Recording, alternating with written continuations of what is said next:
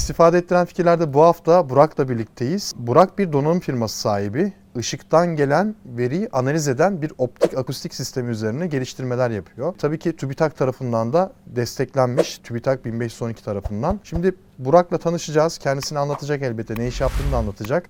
Nasıl bu seviyeye ilerlediğini, sonuçta kendisi bir elektronik mühendisi. Çok da genç bir arkadaşımız.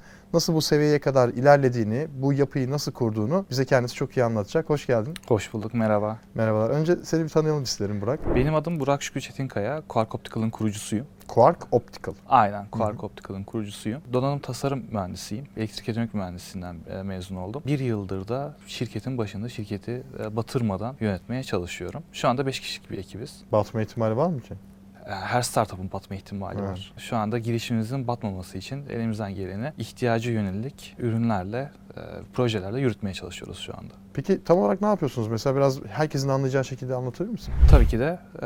Şu anda aslında optik sensörler hayatımızın birçok alanında yer alıyor. Bunu en basite indirmek gerekirse otomatik kapılar veya da lavda elimizi götürdüğümüzdeki çıkan havlu kağıdı. Bunların hepsinin içinde bir fotodiyot vardır. Daha profesyonel ve savunma sanayi yönelik olan kısımlarında da APD modüller, fotomonital tüpler gibi birçok sensör çeşitleri bulunuyor. Biz bunun APD sensör kısmında uzmanlaşmış bir şirketiz. Bu kullanım alanları da lazer metrelerde, optik data linklerin alıcı kısımlarında veyahut da uydu kara haberleşmesinde gene optik communication dediğimiz optik haberleşmede kullanılan ön alıcı kısımlarını geliştiren bir firmayız. Veyahut da kuantum teknolojilerine de direkt kullanabilirsiniz bu tarz teknolojileri. Niş yeni bir ürün olduğundan dolayı bir bilgimize sahip olduğundan kaynaklı böyle bir girişim yapalım dedik. Niş ve yeni derken yani daha önce bunu yapanlar yok mu? Kesinlikle var ama sonuç itibariyle 100 yıllık bir teknoloji değil. 15 yıllık,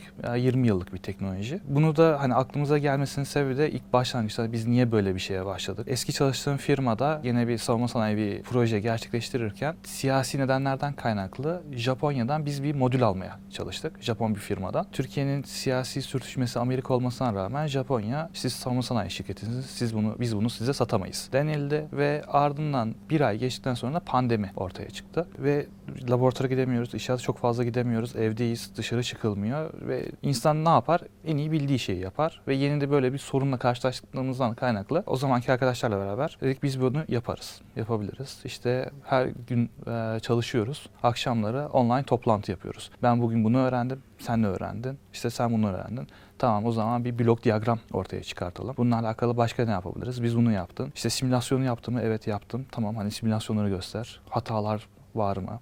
Daha gerçekçi olsun. Ve bir yıl içerisinde biz birazcık daha bunu kafamıza oturtturmaya başladık. Sonra da dedik ki biz şirketleşelim. Diğer arkadaşım çok fazla şey yapmadı. O da gene Türkiye'nin prestijli bir firmasında devam ediyor. Dedim ben bunu şirketleştireceğim. Müsaaden var mı? Var. Ben maaşımı alayım çalışayım şeklinde. Dedim ben bunu yaparım. TÜBİTAK 1512 projesi yazdım. Ki bunun öncesinde bir yıl öncesinde de tekrardan TÜBİTAK projesi yazmıştım. Ondan da ret yedim. Tekrardan galiba olmuyor deyip özel sektörde çalışmaya devam etmedim. İkincisine başvurduğumda kabul edildi. Şubat 2022 yılında şirketleştik. Desteğimizi aldık. Literatür araştırmalarımızı hızlı bir şekilde gerçekleştirebildik. Çünkü öncesinden de çalıştığımızdan kaynaklı. Bu çalışma esnasında da yine Türkiye'deki belli başlı firmalara ben mail attım, telefonla aradım. Bir bağlantı kurmaya çalıştım. Merhaba işte ben böyle bir şey yapıyorum. Hani toplantı yapalım mı, konuşalım mı? Çünkü çok güzel bir şey yapsanız da donanım da olsun, yazılım da olsa kimse bilmiyorsa, kimsenin haberi yoksa bir anlamı olmuyor. Karşı tarafın hani ben böyle bir şey yaptım ihtiyacınız var mı? Veyahut da sizi entegre edebilir miyiz? Ben böyle bir şey yaptım. Sizin hani geri dönüşünüze ihtiyacım var. Bana bir feedback verin. Daha ben bunu nasıl iyileştirebilirim veyahut da nereye doğru evirebilirim? Tek başınıza yapılan bir şeyin bir anlamı olmuyor çünkü. Ve sağ olsunlar işte bir tane firma çok teşekkür ederiz dediler. Diğer firma bize CV'ni gönderir misin? Başka bir firmada bizim böyle bir şeye ihtiyacımız var. Ortaklaşa bir şey yapabilir miyiz diye. Biz de evet yaparız. Tamam çalış bakalım. Hani bir literatür araştırması, bir simülasyonlarını göster. Onun neticesinde de şirketi kurduktan 6 ay sonra da Aselsan'ın alt küllenisti olduk. Şu anda ilk satışımı ben Aselsan'a yaptım. Bu şekilde devam ediliyor. Yani Aselsan'a satış yapmak bir başarı. Yani çünkü şöyle evet. Başarı. Yani çok fazla denklem vardır orada. Hani aldım sattım gibi bir şey yok tabii ki. Birçok prosedürü, birçok yönetmeliği, evet. Birçok detayı vardır tabii. Sen şimdi Aselsan'a sattık dedin sadece evet. Ama ben altında onun neler olduğunu şu an hayal ettim yani acayip. Peki ortağın yani onun müsaadesini alıp şirket kuracağım dedin ya. Hı hı. O sonradan işi bırakıp geldim yoksa tek başına mı devam ettim? Yok, daha hala konuşuruz. Daha hala canım ciğerim, kardeşim gibidir. Hayır, o zaman tek başınasın sen şu an. Tabii tabii tek başımayım. 4 tane de şu anda çalışanım var. Ama ilk başta ilk konuştuğumuz kişi daha hala başka bir yerde çalışıyor. Ben de çalışmıyor. Niye canım, daha ne olsun? İş kendini ispatlamış işte. Yok, ispatladı. Ancak sonuç itibariyle ben şirketten aylık kendim aldığım maaş da belli. Onun şu anda kazandığı maaş da belli. Daha hala o kıvama gel. O da çok yetenekli, kaliteli birisi çünkü. Neden geldi gelmedi diye düşünmüyorum. Çünkü gene kendi arkadaşlarımla, üniversite öğrencilerle falan konuştuğum zaman "Abi ben de girişimci olacağım. Hani ben de bunu çok istiyorum." Dedim oğlum hani gerçekten bir fikriniz varsa, ayakları yere basıyorsa, fikrin yaşaması önemli değil. Ayakları yere bassın yeter. Yani uçup kaçmasın, ayakları yere bassın tamam. Ama ablanız diş hekimi ise girişimci olun. Bunu herkese de söylüyorum gerçekten. Çünkü işte TÜBİTAK 1512 bir şirketi kesinlikle ayağa kaldırmaz. İlk başlangıçta çok fazla destekleri, teşvikleri, muafiyetleri var. Kabul ediyorum. Ancak ocaktaki suyu kaynatmaz. Sadece tencereyi ısıtır. İlk başlangıç olarak. Onun devamını sizin yapmanız gerekiyor. Hani bundan dolayı bazen paranız olmayacak. 1-2 ay boyunca sizi kompanse edecek birisi, aileden birisi, bir birikiminiz bir kenarda olması gerekiyor. Yoksa çok riskli, çok tehlikeli. Yani planınız, projeniz ne kadar başarılı olursa olsun yaptığınız iş insan faktörü. İnsan faktörü işin içine giriyor ve çok fazla belirsizlik var. Hani maddi olabilir, başka